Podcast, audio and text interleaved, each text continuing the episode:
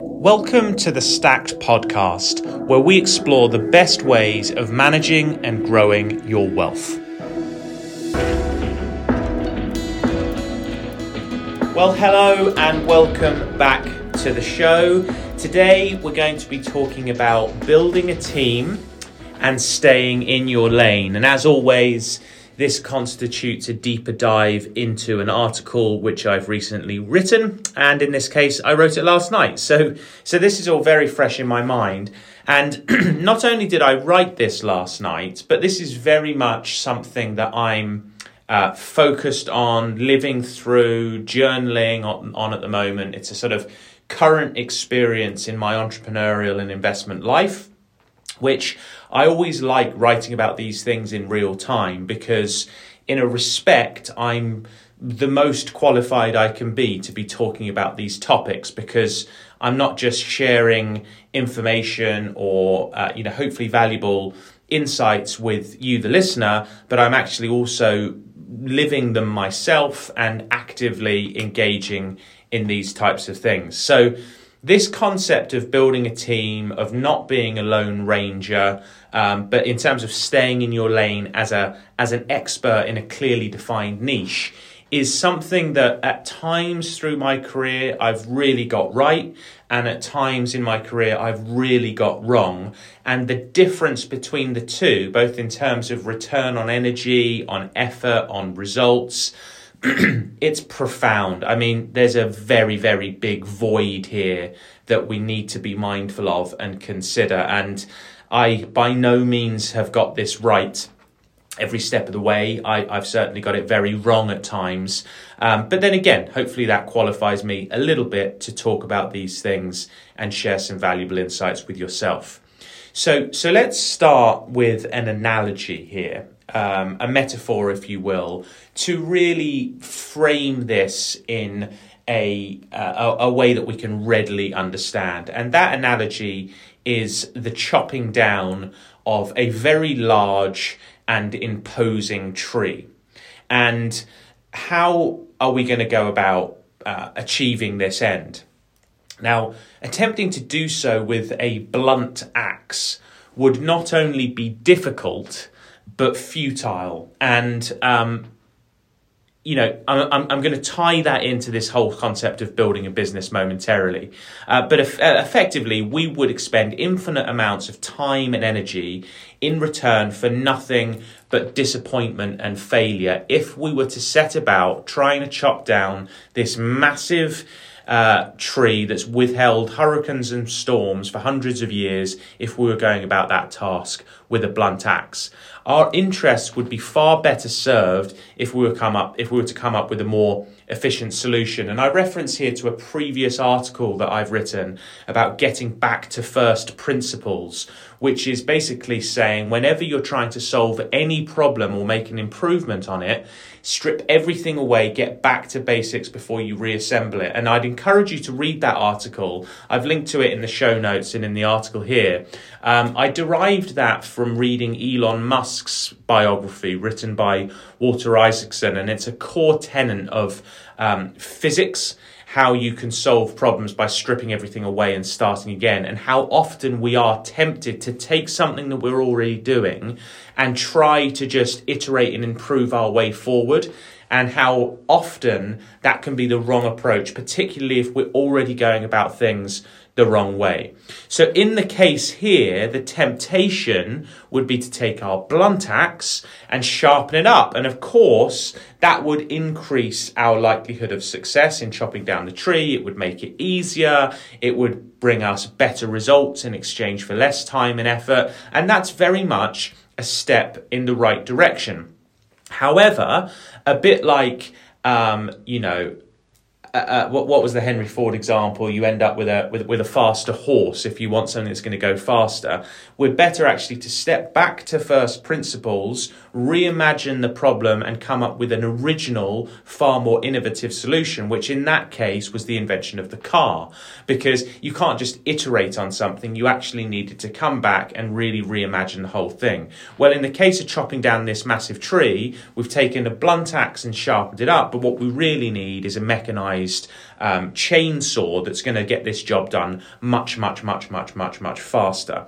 So, what in the context of a business might we look at as being the blunt axe, the sharp axe, and the mechanized chainsaw? And that chainsaw would result in at least one order of magnitude in terms of how much better and more efficiently we were able to tackle this problem. Now, I want to refer us back to an amazing book called The Personal MBA, which was written by Josh Kaufman. And I've pulled out one excerpt from this book because it really frames our problem and speaks to the importance and the necessity of having a team uh, rather than trying to do absolutely everything ourselves. So I'm just going to quote here from the book. Every business is a collection of five interdependent processes, each of which flows into the next. Number one, value creation, discovering what people want or need, then creating it. Number two, marketing, attracting attention and building demand for what you've created. Number three, sales, turning prospective customers into paying customers. Four, value delivery, giving your customers what you've promised and ensuring that they're satisfied. Five, finance, bringing in enough money to keep going and make your effort worthwhile. So, they are five essential parts of any successful business. If a business or a set of business owners or a solo entrepreneur is not able to consistently deliver against all five of those components, then that business will fail. Um, sooner or later it will, because if there's not enough money coming in, for example, you could keep that going, but it's a hobby. It's not a business. If you've got a great product, but no one knows about it, you're not going to make any sales, therefore you're not going to make any money, therefore you're not going to have anything to reinvest to make the whole thing better. So, um, you can see the interplay between these five essential component parts, which I think Josh Kaufman highlights particularly well in the personal MBA. And as business owners and entrepreneurs, we have to ensure that all five of these balls are juggled simultaneously and in perfect harmony. And that is incredibly hard to do effectively, um, better than the competition in a sustainable way, day in, day out, even to do it for, for, for one day is incredibly difficult. Invariably, you're going to start dropping balls all over the place, burn out, run out of energy, be overtaken by competition, and find yourself engaged in a futile enterprise. And I rather like to think of this as independent musicians on a concert hall stage. If left to their own devices, the audience will be subjected to the most ear splitting racket. You imagine you've got um, uh, violins over here doing one thing, you've got double basses over there doing another thing, you've got no sense of cohesion to the whole thing. Everyone's just you know, scratching away and, and, and making a mess, basically, and there's no semblance of enjoyment to be had by the audience. If effectively conducted, however, such that they play in concert with one another, the audience will delight in the magic of a symphony which has been perfectly arranged. And this is really getting to the heart of the matter now, which is that there is a temptation amongst, uh, uh amongst small business owners. There's this sort of entrepreneurial dream, um, David and Goliath situation where we champion people who undertake impossible challenges and glory in the notion that we come out the other side having conquered um, the against the gravest of odds. Now that's a wonderful Hollywood fairy tale story, but unfortunately the statistics really just don't back that up. I mean, at least what is it now? Nine in ten um, businesses are going to fail. I think the numbers are, are, far higher than that, especially if you're coming from a standing start. Of the do of, of those small minority of businesses that do prevail and are still in existence 10, 15, 20 years later, they are massive, massive outliers. And in fact, do we even know whether there wasn't a team involved making that happen? I would say that one of the main reasons why those businesses in that small minority succeed where others fail is because whether immediately or in due course, they did manage to build a team of people who were able to share complementary skill sets, sets of value, experience, and bring it together in a co- uh, cohesive and collaborative manner that allowed not for, let's say, a 3x if you had three people involved, but a 10x or more as a result of the accountability that comes from ideas being traded and scrutinized and by people focusing on their own area of expertise rather than to try juggling all these balls at the same time. And so, as much as I'm all for supporting entrepreneurs and small business owners, you know, they are the lifeblood of our great country and of many other developed uh, economies across the world. I, I, I just I cannot, in all good conscience, endorse the efforts of entrepreneurs who have chosen to engage themselves in a fight which they simply cannot win. So, bringing this back to the title of this episode, um, build a team, stay in your own lane. Let's just touch on that for a moment. Let's focus really deeply on staying in your own lane. What are you good at? What are you excellent at? What have you invested 10,000 hours in? What is it just comes so naturally to you, so effortlessly to you that you could speak to one of your friends. They say, Oh, I couldn't even imagine doing the accountancy for my business. I couldn't even imagine going up on stage and delivering a keynote presentation to 500 people. I couldn't imagine recording a podcast. I couldn't imagine. Um, designing a, a, an investment property. I couldn't imagine trading stocks and shares. Yeah, there are just so many variables. There are so many balls to juggle. There are so many instruments to play in order to make wonderful music um, in an orchestral setting. And in a business, it's exactly the same. And we as business owners, we consume books, we listen to podcasts, we uh, pack ourselves full of energy to try to be this kind of Mary Poppins character who's capable of doing everything.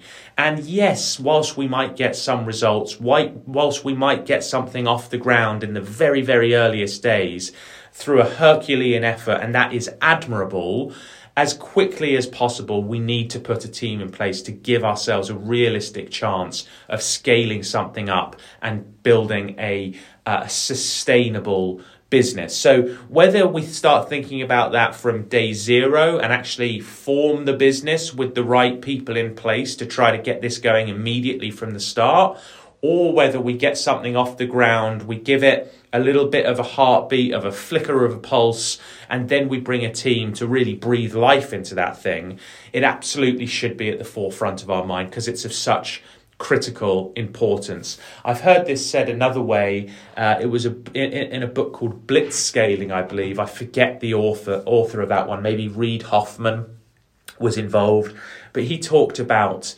Um, he talked about things in a military context where you're you're invading a country, and he talked about the Marines being the people who would sort of storm the beaches, do the impossible first um, bit of work to get a foothold. Then the army would set about invading the country once the bridgeheads had been established. And then once the country had been successfully invaded, it would be the police that actually control the population. It's quite a barbaric example, isn't it? It's very colonial in nature. But it's something that came to mind from having read that book. It's stuck in my mind. And it's basically saying, you know, you're not likely to be both a Marine, a soldier, and a police um, man or woman all in the same person. The likelihood is one set of people would achieve the first thing, then they would hand the baton over to the second group of people who are qualified to do the second thing, and then in turn they would hand that baton over to the third. And in the context of a business, you might be amazing at getting a, a, something off the ground from absolutely nothing. A visionary who has this idea, sees a problem that needs to be solved, burns the midnight oil getting the first version of a product assembled and together. Um, but then taking that to market and scaling it is a whole different stratosphere of things that you need to think about. And why subject yourself to it? Because it's actually tremendously fun collaborating with other people and watching uh, the growth that results and the reduced effort that you need to put in in exchange for those far significantly improved results. Um, if you're thinking about you know building teams and how you can do, do that whole thing if that intimidates you i've got two book recommendations that i personally love that i've found very useful um, when, when when when having to build teams in my various businesses one is the Culture Code. Now, I'm afraid I don't remember the author of that book off the top of my head, but Google it. It's quite amazing. It was. Uh, you know, a groundbreaking book for me, very, very eye opening, um, all, all about, you know, as the name suggests, establishing a great culture. It speaks to the magic of childhood, of children at play, where they don't question anything, they just innovate, they just try new things without fear of judgment from their peers, and creating an environment of psychological safety. Um, can produce remarkable results uh, in a team setting amongst adults. Um, then there's also a book called Extreme Ownership that I believe was written by a former, former Navy SEAL. Again, I'm afraid I don't remember the name of the author, but that talks about wanting to work with people who just solve problems. They don't complain about anything. They don't point fingers as to whose fault it was or whose responsibility it is to fix things. They have their eyes and ears everywhere all the time to immediately solve problems when they arise and take the initiative. And of course, in time, you might need to build out a team of people who are tasked with quite specific jobs and they're they're there in exchange for a salary. They're not going to have the same sense of ownership necessarily that uh, founders would in a business. Although you would want to try to create that sense of ownership and culture amongst the organization as it grows. But you definitely, when picking co founders in a business and partners, want to select people who are willing to take extreme ownership and be as invested into the success of the enterprise as you are. That's very important. Otherwise, you know, you've got resentments that may arise and you've got to think about the equity stakes that people are going to have and the various incentives and the risk reward ratios so there's stuff there it's not simple uh, building a team, but it may well be futile trying to build a successful business that's going to last through the ages without doing so. Um, so, yes, coming back to this, there is simply no sense or honour, in my view, in attempting to juggle too many balls and in doing so wasting months or years of your life in conjunction with countless thousands of pounds only to be confronted with failure and dejection. You know, why subject yourself to that? If you have to go it alone for a period of time, then I absolutely applaud you. If you have to dig deep at times, I applaud you. If you have to be resourceful at times, I applaud you. But don't lock yourself into a path that precludes the building of a team and, uh, and, and the function of yourself as being an expert in a particular niche and staying in your lane. Now, I personally am privileged to have been part of some great uh, teams in my life.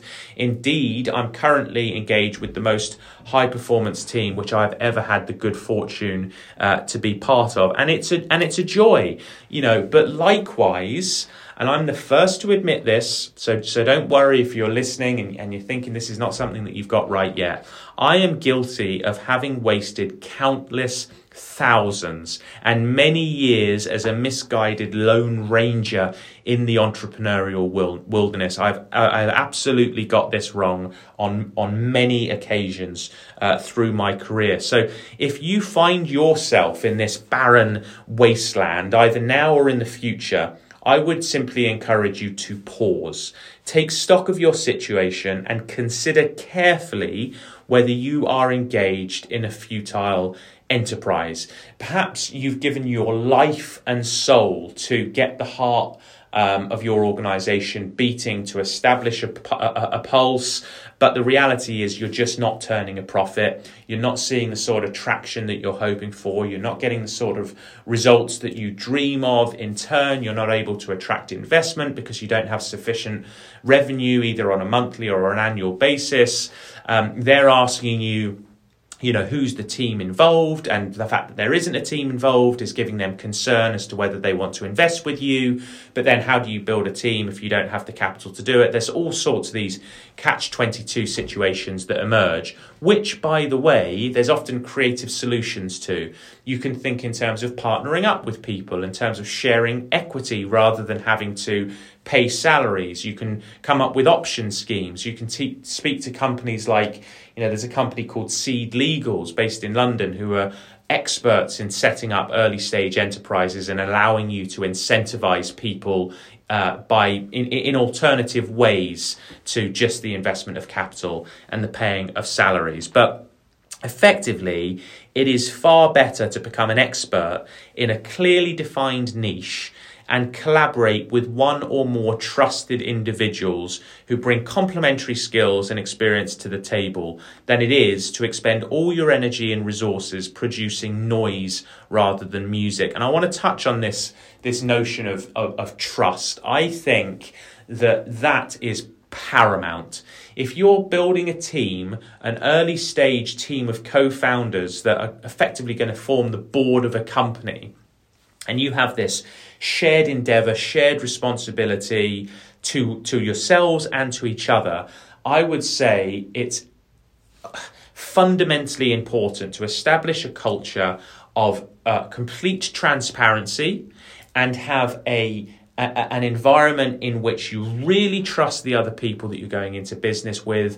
And perhaps even more importantly well not more importantly, I don't know that anything's more important than trust and transparency, but you need to really respect the other people that you're going into business with as well. You need to look at their skill sets, at their experiences, at the value that they're bringing, and frankly, marvel at it because you know that you absolutely would not, under any uh, circumstances, be able to bring that same value to the table, even if you had 20 years to invest in building up that same knowledge and experience that they have.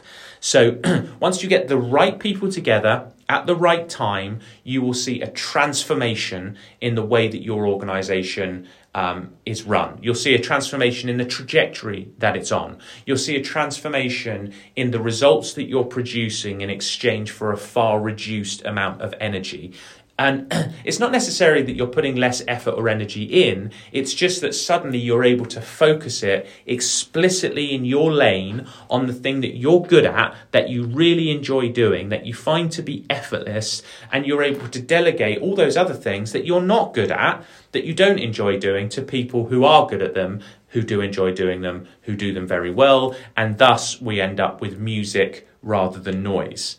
So, with all this having been said, I would encourage you to take a step back. Set your blunt axe aside, fire up your power tools, 10x your return on energy, and let the good time rolls. There, I quote from the last few uh, excerpts from that article that I wrote on this topic last night. I hope, as always, that you found some valuable insights in this episode, and I look forward very much to catching you on a future one. All the best. Thank you for listening to today's episode. I hope that you found it valuable. If you'd like to connect with me, there are a few ways you can do that. I'm on LinkedIn, I'm on X, I have a personal blog at world.hey.com forward slash Charlie Tar. And if you want access to the free stacked platform that I created to manage and build your wealth, that's available at www.stacked.group.